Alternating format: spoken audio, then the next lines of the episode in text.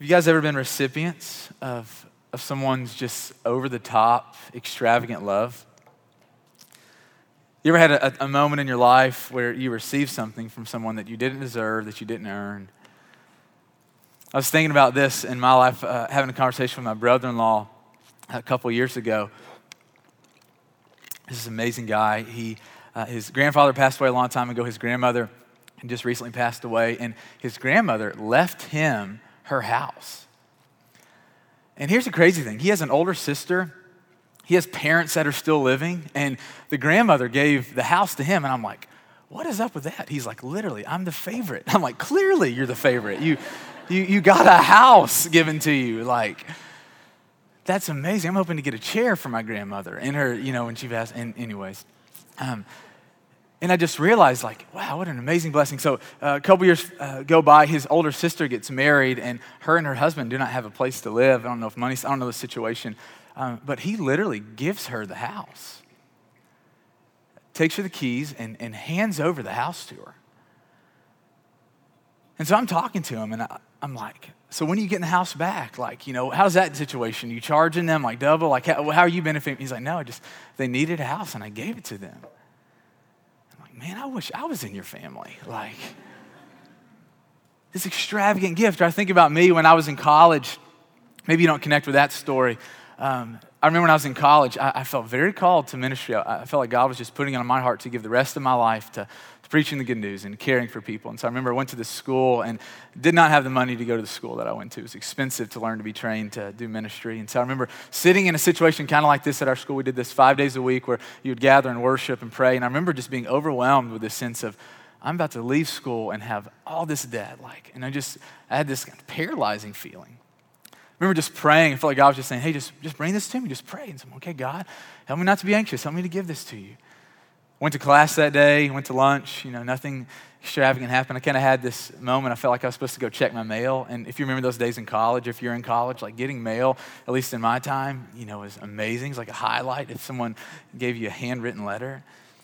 I remember going to my mailbox and I opened it up and there was this letter from this handwriting that I did not recognize, and I opened it up and it says, you have been given a $3,500 scholarship.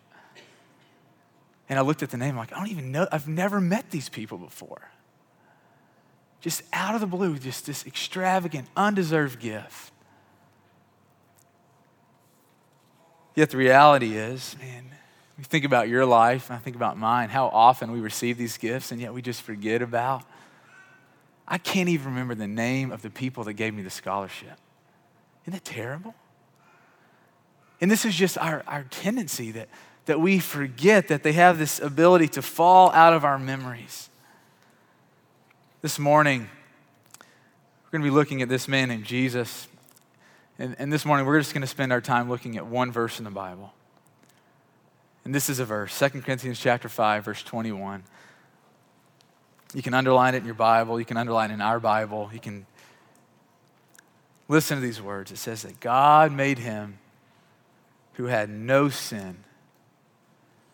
Him is Jesus. God made Jesus who had no sin to be sin for us, so that in Jesus we might become the righteousness of God.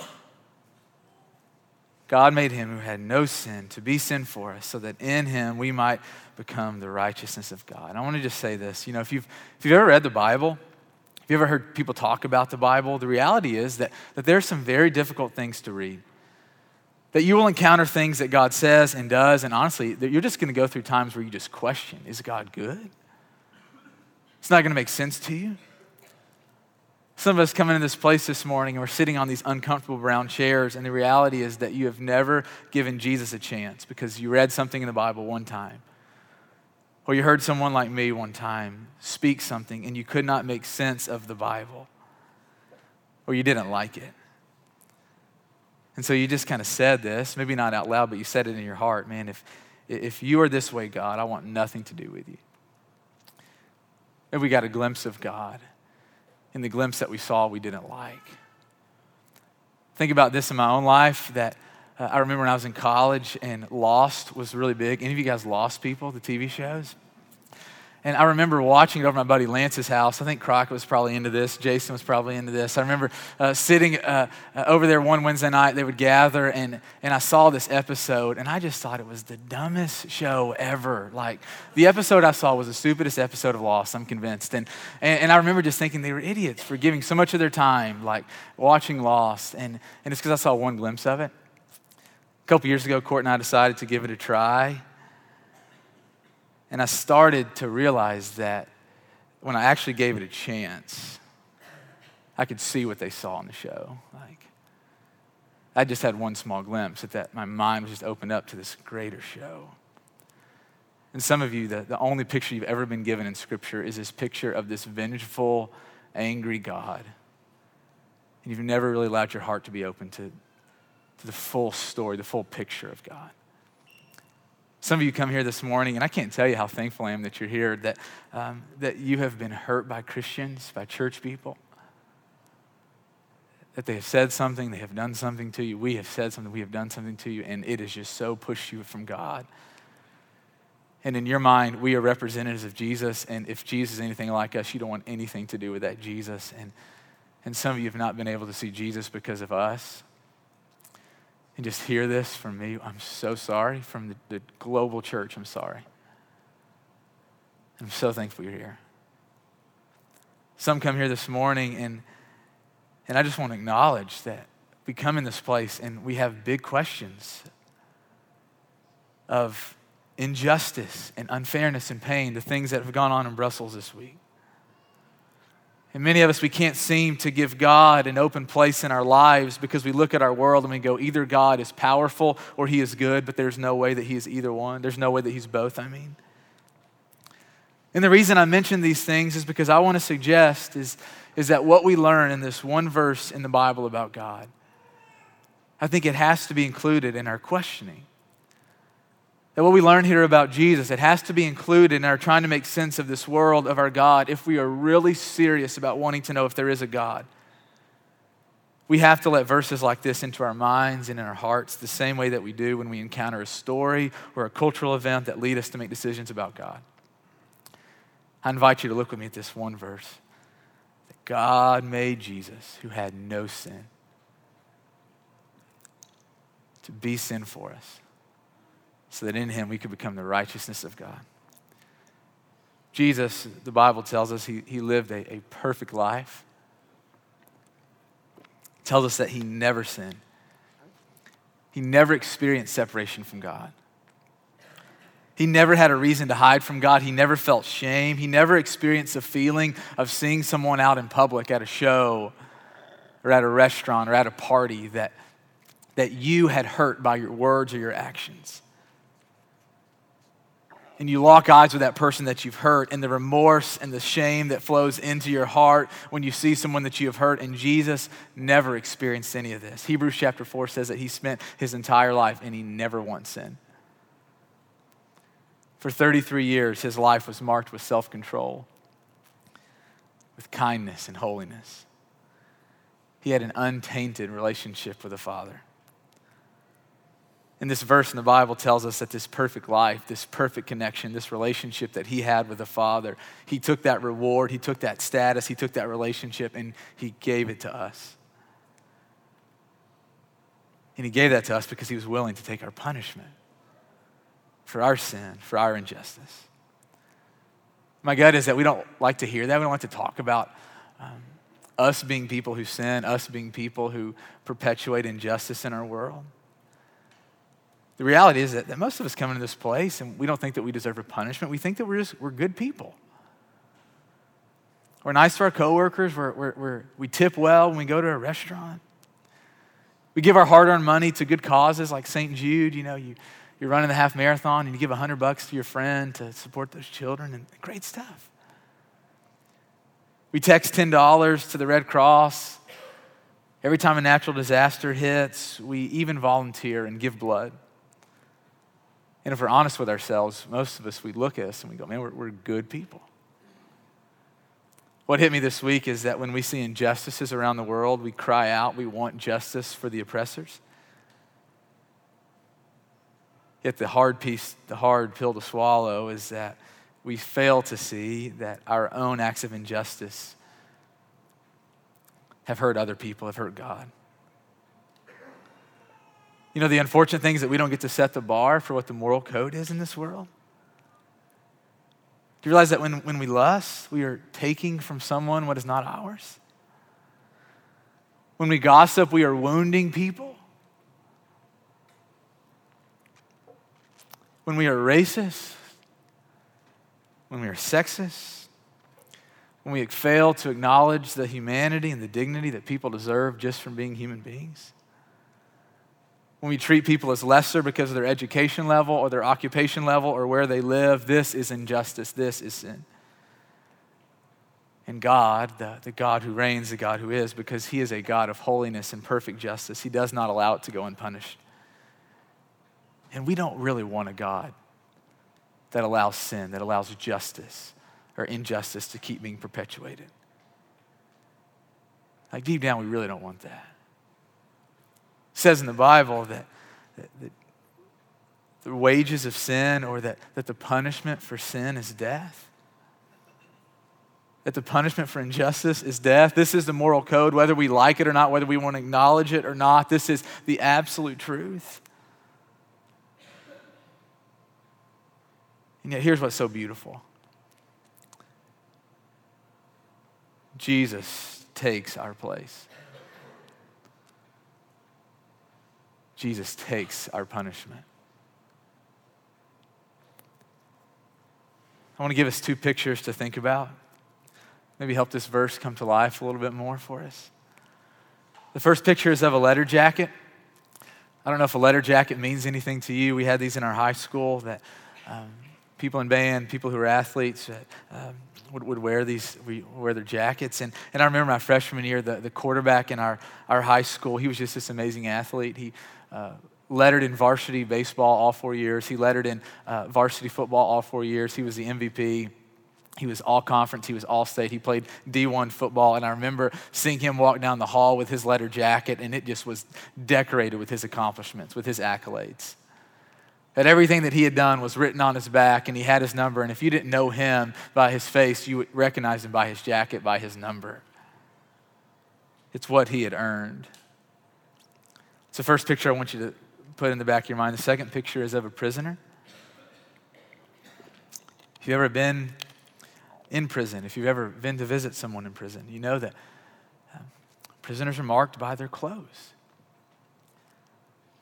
Orange clothes or stripes. Marked by the bars, or marked by the handcuffs, or marked by the record.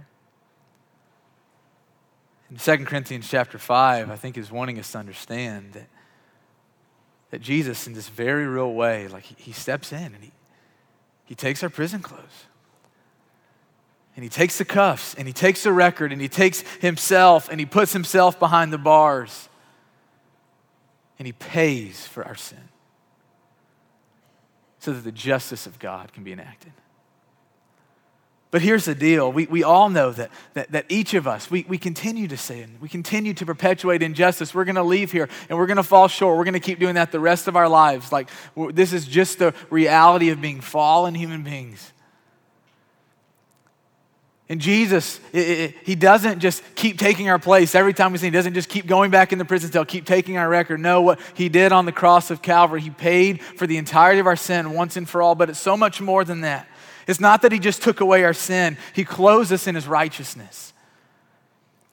That all the accomplishments, that the perfect life that Jesus lived, the perfect righteousness, the perfect connection, the way that he treated people and loved people and walked in complete holiness and fairness and justice, he takes that jacket and he puts it on us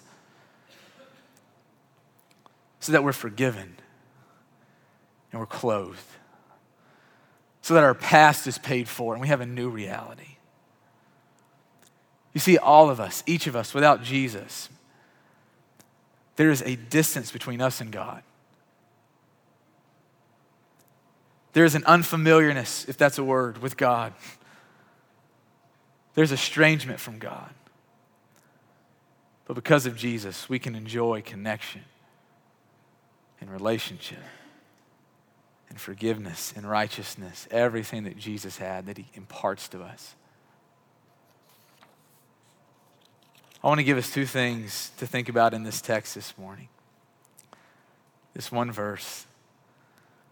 God made him who had no sin to be sin for us, so that in him we could become the righteousness of God. The first is this. You can write this down if you want, put it in your phone. You don't have to, but it might help you that this exchange, Jesus for us, was from God's heart. Verse tells us that, verse 14 tells us that it was Jesus' love for us. That's the reason he came.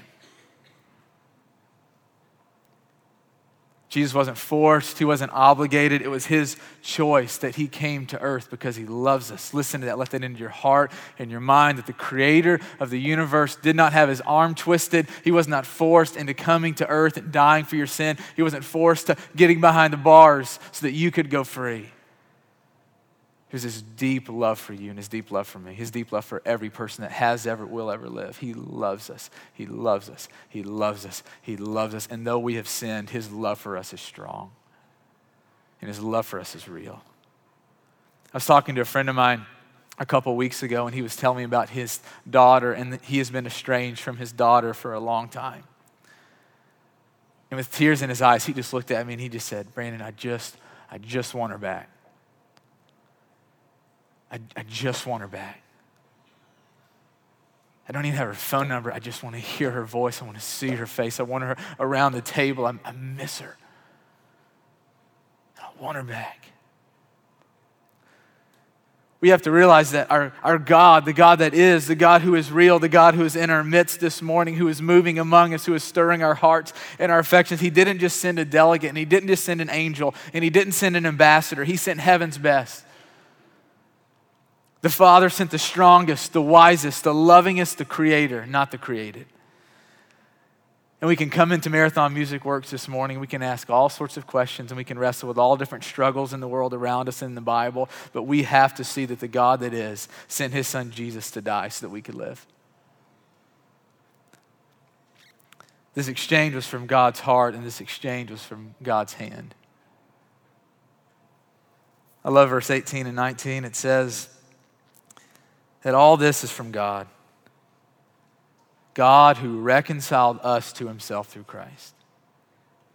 And he gave us the ministry of reconciliation, that God was reconciling the world to himself in Christ, not counting people's sins against him. God took the initiative. He took the first step to change our situation, to change our status. It wasn't our good works. It wasn't our behavior. It wasn't us trying harder. It was his goodness. It was his love. It was his affection. It's that he locked in his love and his devotion to you, and he said, "I want you." And the most amazing part about this all is that Jesus' death, when he died for us in Calvary, his death didn't end in death. That this is what you expect me to tell you about this morning. This is the reason that we are here. This is the reason that we live. This is the reason that we have hope. Because Jesus died, but Jesus rose. Which means that God the Father is not asking us to accept a bunch of truths about some dead guy. He's asking for us to have the openness and the willingness to call out for, to experience for yourself. Not the God who is dead, the God who is alive. And each of us, God has given us this life, and he's been so patient with all of us. That's what you see in 2 Peter. He says, don't you realize that God's patience has been given to us so that we can come to know him? And you and I, we get the task of, in this life, we are made for so much more than just getting college degrees and finding the perfect someone, having a good job, having children, retiring. We are made in this life to know Jesus. And each of us has to decide what we will do with that. Some of us, we will choose for the rest of our lives to reject him. Not wanting him, not believing in him. And I'm not asking you to pretend like you believe. I'm not asking you to do that. I'm just asking that you'd be open. that you wouldn't shut the door, that you'd investigate, that you would listen with the same open ears, same open heart. We can receive him. All week I've been praying for our time together, for our church, for this city, for the body of Christ that's gathered all over the world. And I've just been asking God, would you help people that don't yet know you to come to know you?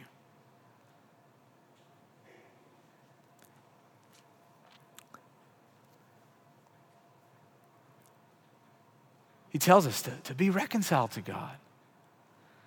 It means that we have a part to play, that God has reconciled us, but we have to play a part in this too. It's our job to take off the prison clothes. It's our job to take off the cuffs, to let him have those. And it's our job to be clothed in his righteousness. Now, our good works and our efforts don't do that, but our faith and our participation in the baptism of Jesus, this is what includes us. That we profess, this is what Paul says in Romans, that you profess with your mouth, I believe in God. I believe in Jesus. I believe that he took my place. I believe that he's not some dead God among many, that he is the only. We go down in the water. We come out.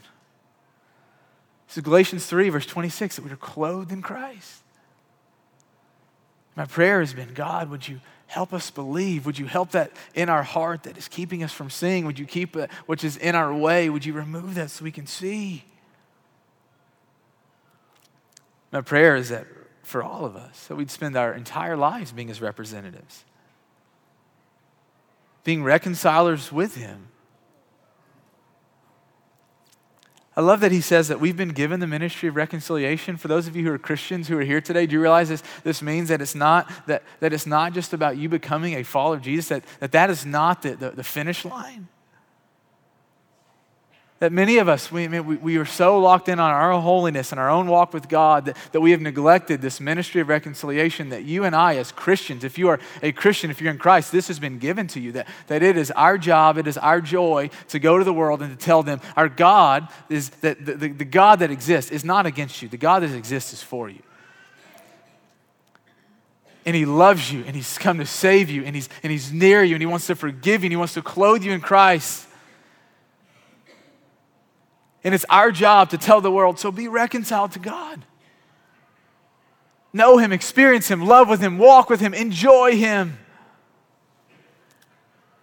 Verse 14, Paul says, Christ's love compels us. For those of us who are Christians, is that true of us? Does Christ's love compel us? I shared last week that for the past 20 years, since I've been a follower of Jesus, I've continued to miss it over and over again. I've continued to mess up. And yet God has not once moved away from me. That God has never withdrawn his spirit that he promised to give to anyone who turns to Jesus in faith. And I stand up here not as a preacher. I just stand up here as your friend. And I want you to know that Jesus is alive and Jesus is real. And I know him. And I look across this room and I go, man, people in this room, my wife knows him, and Kenneth and Kimberly, they know him, and Douglas and Vanessa and Katie and Mark, we know him, and Kate knows him, and Danielle knows him, and Amos knows him, and David and Katie know him, and I'm surrounded with people. Jason and Kim know him. I'm surrounded with people who know Jesus, not a bunch of facts, but who know him. We have been comforted by his presence in the midst of grief and trials. We know him.